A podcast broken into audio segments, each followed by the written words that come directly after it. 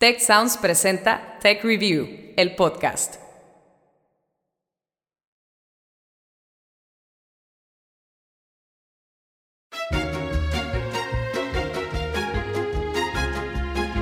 En 1964, Randy Garner, un joven estadounidense de tan solo 17 años, accedió a ser el conejillo de Indias en un experimento insólito. For a science fair at my school, two friends and I conducted a controlled experiment to see how long I could stay awake. El objetivo era simple, mantenerse despierto el mayor tiempo posible, sin estimulantes de ningún tipo y ver qué pasaba con sus signos vitales, su capacidad mental y además su habilidad para jugar básquetbol. A medical doctor supervised the project, and during the last stages, a well-known psychologist and sleep specialist recorded my brainwaves. Al menos tres personas estuvieron monitoreando a Gardner, quien aguantó en estado de vigilia 11 días y 25 minutos. I established a new world's record by staying awake for 264 hours, 11 days and nights with absolutely no sleep. Signed, Randy Gardner. Sí, Gardner rompió un récord Guinness, pero ¿a qué precio se estarán preguntando ustedes? Pues fíjense nada más. Al segundo día del experimento estaba aturdido y era incapaz de reconocer objetos con el tacto. En el cuarto día tuvo alucinaciones y creía que era otra persona. Después se le dificultó hablar y en el último día ya no podía hacer una simple resta. Las consecuencias de no dormir son gravísimas, al grado de que la organización del récord Guinness tuvo que eliminar de su lista este reto. Sin embargo, pareciera que muchos de nosotros estamos experimentando como Randy. Al fin y al cabo, cuando llegue el fin de semana decimos, pues vamos a recuperar ese sueño, entre comillas. ¿Les suena familiar lo que les estoy contando? Pues déjenme decirles que no. El sueño no se recupera y dormir mal puede afectarnos muchísimo más de lo que se están imaginando. Así que acompáñenme a descubrir qué tanto aquí en Tech Review, el podcast Historias para Mentes Curiosas. Ya lo saben, yo soy Ana Torres y hoy les presentamos Guía Básica para el Buen Dormir.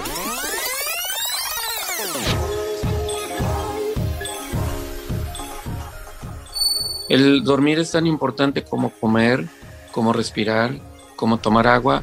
Les presento a continuación a Francisco Javier Guerrero, neurólogo que desde hace 30 años atiende trastornos del sueño y quien actualmente dirige la clínica del dormir en San Pedro Garza, Nuevo León. Cuando una persona duerme, las defensas se incrementan. Y hay menos riesgo de que se presente alguna infección. Se producen factores liberadores de hormonas como las hormonas que regulan el apetito, la insulina que es necesaria para aprovechar los nutrientes de los alimentos y las hormonas de crecimiento que son indispensables para nuestro desarrollo, sobre todo en la infancia. Fabricamos factor de necrosis tumoral, estamos matando células que son desconocidas. Y por ello, quienes duermen adecuadamente suelen tener menos riesgo frente a ciertos tipos de cáncer, como el cáncer de mama y el cáncer de próstata. Entonces el que duerme bien, al día siguiente se despierta sano, porque estuvo curándose en la noche. Nuestro cerebro consolida los recuerdos y el aprendizaje, los tejidos se reparan y los órganos se deshacen de las toxinas acumuladas. En cambio, quien duerme mal... Engorda rápido porque come más para estar despierto, fuma más, se tiene que hacer algo para despertar y este, se enferma seguido y se envejece más rápido. Eso es lo que pasa en el que no duerme bien. Y estudios recientes de Mayo Clinic en Estados Unidos encontraron que estos individuos tienden a acumular más grasa visceral, o sea, la famosa barriga, que tanto trabajo nos cuesta bajar y que está asociada a diversas enfermedades como hipertensión, diabetes tipo 2 e infartos al corazón. Por si fuera poco, a largo plazo tienen mayor probabilidad de que se disparen condiciones neurodegenerativas como Alzheimer y Parkinson. Pero la factura no solo es para la salud física, la privación del sueño también afecta nuestro estado mental y emocional. En este orden se ha visto la aparición de manifestaciones. Primero es mucha ansiedad. No dejan de moverse Es fácil entender esto. Si yo no me muevo, me voy a quedar dormido. Asimismo, nos volvemos más susceptibles a la depresión. Andamos irritables durante el día y el mal humor se apodera de nosotros. ¿Les ha pasado? A mí, por supuesto que sí. Acerca de ello nos habla José Gerardo Garza, psiquiatra y psicoterapeuta especialista en trastornos del sueño. El sueño puede afectar que yo me sienta peor emocionalmente, pero si yo me siento peor emocionalmente, también batallo más para dormir. ¿no? Entonces es una relación bidireccional compleja que debe de ser tratada como tal. ¿no? Este es el ejemplo que da Javier Guerrero Campos. Impulsividad, ¿por qué gasté? ¿Por qué contesté la respuesta A si era la B? La gente que tiene sueño y no quiere batallar, ya, está bien, ah, y lo dice, ¿por qué lo hice? Aparecen los problemas de memoria, por supuesto, y la falta de concentración. Se me olvida todo lo que estudié, no sé ni dónde dejé las llaves, pierdo todo. Aunque me expliquen una cosa, yo voy a decir, a ver, a ver, explícamelo otra vez, despacito. Luego viene la paranoia que se define como una desconfianza atípica hacia los demás y una sensación de persecución. Privarse del sueño inclusive puede desencadenar eventos de psicosis. Cuando una persona duerme poco, no tuvo chance de soñar, pues entonces va a soñar despierto y va a oír voces y cree que se está volviendo loco. Es decir, hay una desconexión de la realidad semejante a la que sufre el protagonista de la película El maquinista. ¿Qué es esto? Nunca te había visto. ¿De qué estás hablando? Estás aquí todas las noches viendo tu café sentado en esa silla. Claro, el caso de Trevor Resnick es tan extremo como ficticio. Sin embargo, no hay que ignorar que hasta la más pequeña privación del sueño puede acarrear graves consecuencias. Pensemos, por ejemplo, en lo que pasa cuando adelantamos los relojes durante el horario de verano.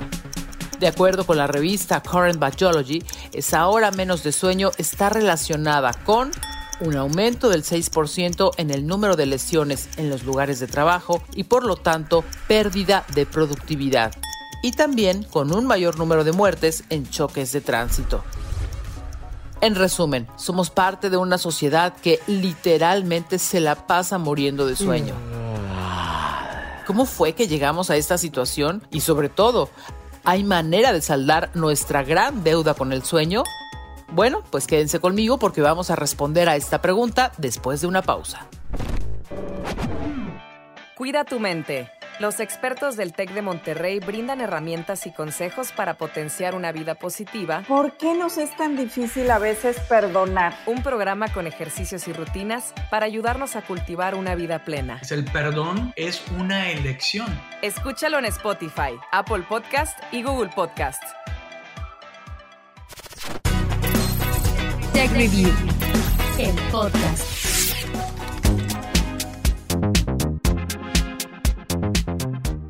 Gracias por permanecer en Tech Review, el podcast, historias para mentes curiosas. Antes de la pausa, estuvimos hablando sobre las funciones del sueño y los estragos que genera en nuestro organismo no dormir. Las estadísticas más recientes de la Clínica de Trastornos del Sueño de la UNAM revelan que 25% de los mexicanos acude a consulta porque está durmiendo mal. Pero, ¿qué significa exactamente dormir mal versus dormir bien? Bueno, pues se trata de un asunto de cantidad y calidad. Y para entenderlo tenemos que echarnos un clavado a nuestro propio cerebro. Esto nos explica el neurólogo Francisco Javier Guerrero Campos. Las personas eh, de manera natural, los seres humanos, somos diurnos. Siempre que es de noche nos da sueño. Y esto es algo que es totalmente fisiológico, es algo neuroquímico del cerebro. A este fenómeno se le llama ritmo circadiano y lo conforman una serie de respuestas a los estímulos de luz y oscuridad. Cuando los ojos no ven luz, el cerebro inicia la producción de melatonina. Una hormona que a menudo la gente imagina como una especie de interruptor que enciende y apaga el sueño, como por arte de magia, pero que en realidad es una especie de regulador de la intensidad de nuestras funciones nocturnas. Si una persona durmió a las 2, 3 de la mañana, a esas horas empiezan sus 8 horas que el cuerpo pide. Entonces cuando se va a despertar, el sueño se acaba como hasta las 10 de la mañana, 11 de la mañana. En un momento en el que la melatonina anda por los suelos y el organismo debería estar cumpliendo sus funciones diurnas, por ello, la primera condición del buen dormir es permitirle a la melatonina hacer su trabajo y esto significa que en cuanto oscurezca y una vez que nos ayude a conciliar el sueño, debe suceder lo siguiente. Dormimos el 80% de la noche y soñamos el 20% de la noche. Estas etapas tienen nombre. La primera se llama sueño no REM y la segunda sueño REM o de movimientos oculares rápidos. Ambas se repiten aproximadamente cada 90 minutos hasta hacer un total de 4 a 6 ciclos por noche.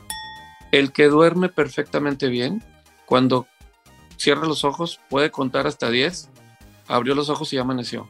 Ese es el sueño sano que todo mundo quisiera tener y es el natural. Ocurre cuando cubrimos todos los ciclos de sueño de corrido o con pocas interrupciones al inicio de las etapas no REM, y solo así se pueden cumplir las 7 u 8 horas reglamentarias que demanda el humano promedio.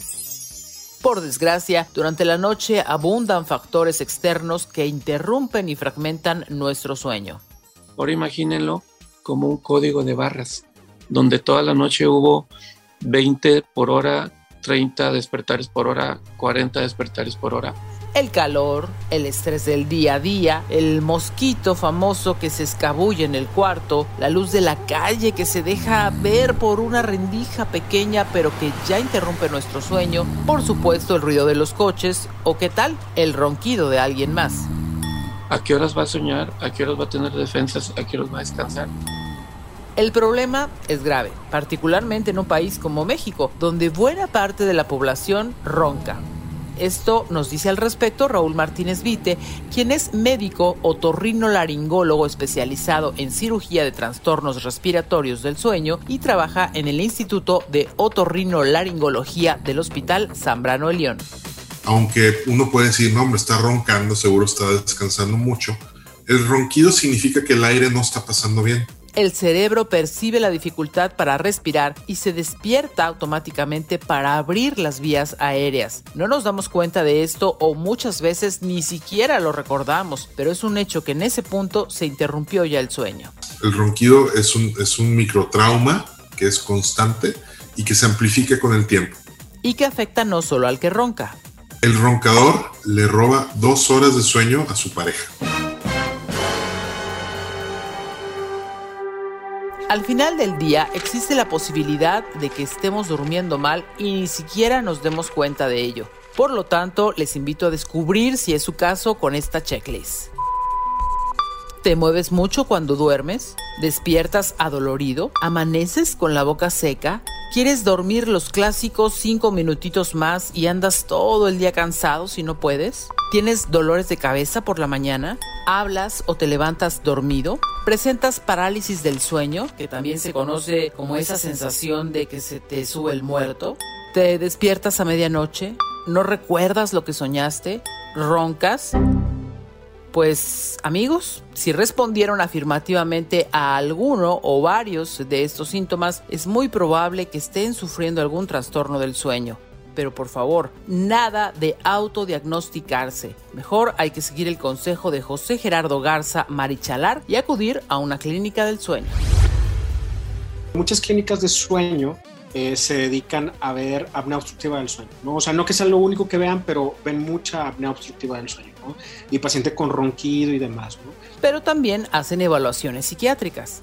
Más que nada para descartar ¿no? que no vaya a haber alguna otra comorbilidad. Es decir, que el paciente no tenga depresión, que el paciente no tenga un trastorno de ansiedad o algo que nos vaya a meter el pie más adelante. De estas evaluaciones dependerá el tratamiento y por ello algo que tampoco tienen que hacer nunca, que es automedicarse. Afecta tanto eh, el hecho de que pueda complicarse como tal, a también eh, lo puedan mascarar un poco o hacerlo más difícil de diagnosticar. Es común, por ejemplo, que la gente recurra a fármacos de venta libre o a suplementos que se anuncian como mejoradores del sueño. Tal es el caso de ciertos antihistamínicos e incluso de la propia melatonina. El problema es que funcionan muy bien la primera semana, pero después de la primera semana dejan de funcionar también. Y, el, y el, por ejemplo, el paciente con insomnio se empieza a desesperar. Y precisamente esa desesperación y esa ansiedad perpetúa más el insomnio. Es verdad, el buen dormir está en nuestras manos, pero no necesariamente en forma de pastillas. Acompáñenme a una pausa final y volvemos. Si quieres conocer más sobre cómo cuidar tu salud, te invitamos a escuchar Hola de Salud. La prevención hoy es parte del tratamiento. El podcast en el que nuestros expertos te darán consejos para vivir de manera sana, equilibrada y feliz. Felicidad, ese sería un objetivo último. Escúchalo en Spotify, Apple Podcast y Google Podcast. Tech Review, el podcast.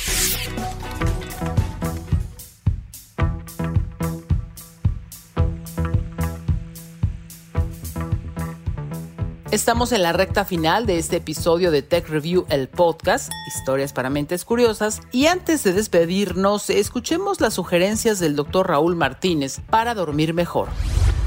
El sueño no es una acción pasiva, como cuando uno le da hambre. O sea, nosotros nos da hambre naturalmente pues comemos, ¿no? Eh, no debemos de esperar a que nos dé sueño para dormir. Nosotros tenemos que ir y provocar el sueño. ¿Cómo? Con una buena higiene del sueño y atendiendo los seis consejos que Raúl Martínez nos comparte a continuación. Por favor, tomen nota e intenten seguirlos como si se tratara de mantras. 1. Hay que fluir con la luz y la oscuridad. Una vez que nos despertamos es bien importante eh, estar expuesto a la luz. La luz más brillante que se pueda, de preferencia fuera de casa es importantísimo los primeros 20 minutos estar expuestos a la luz. Eso nos va a ayudar a dormir mucho mejor. 2. Es bueno darle un refuerzo al cerebro con una siesta corta. A lo mejor al finalizar la mañana, a mediodía, después de comer, tomarse entre 20 minutos, a lo mejor hasta 30 minutos para descansar un poco, para, para tener agilidad mental, para poder tener más creatividad, para tener mejor enfoque durante el resto de la tarde que nos permita eh, tener un sueño más sólido en la noche. 3. Hay que tener un ritual para dormir. Esto significa relajarse, tomar un baño caliente, ponerse la pijama. Si quieren también hacerse un, un té, por ejemplo, todo eso ayuda a canalizarnos a esa etapa de sueño. 4. Eliminen ciertos hábitos previo a la hora de dormir. Quitar vicios. Lo más importante es quitar nicotina, quitar alcohol y quitar las grandes cenas. Si uno quiere dormir bien, el peor enemigo del sueño es la nicotina, fumar. 5. Hay que crear una buena atmósfera para dormir. Una recámara que esté cómoda, que esté agradable, con una temperatura fresca, que esté limpia, que esté organizada. Todo esto también nos va a ayudar a empezar a dormir bien. Y 6. Y muy importante, fuera pantallas de la recámara. Está prohibidísimo usar celulares en la cama. Si uno quiere que le entre el sueño, mejor usar el celular en otra parte de la casa, en un sillón, pero no en la cama. La cama es para dormir.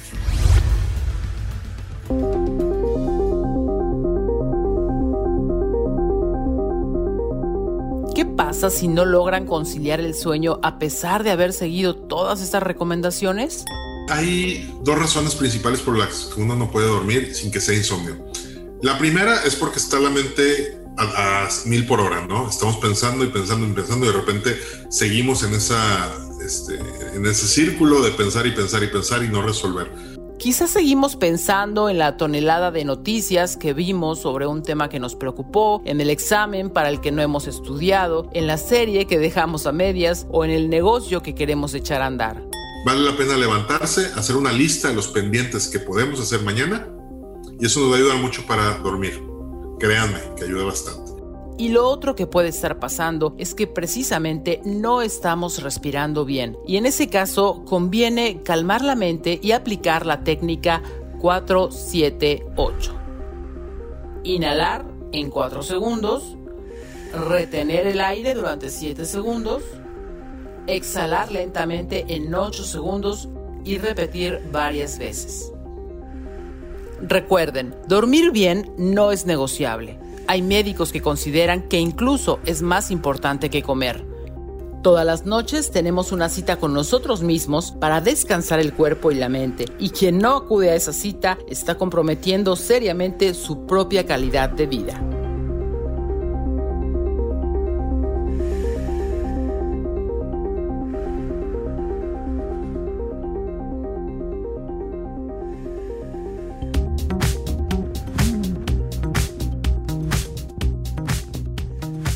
Esto fue Tech Review, el podcast, un espacio de Tech Sounds cuyo objetivo es fomentar una cultura del conocimiento de la mano de los expertos.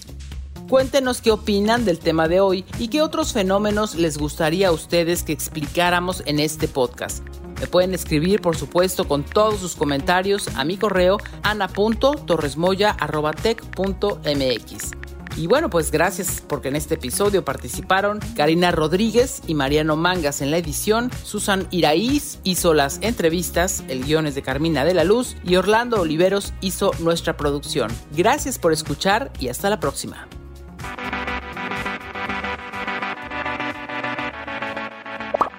Recuerda contarnos qué opinas de este episodio usando el hashtag TechReview, el podcast, en nuestras redes sociales.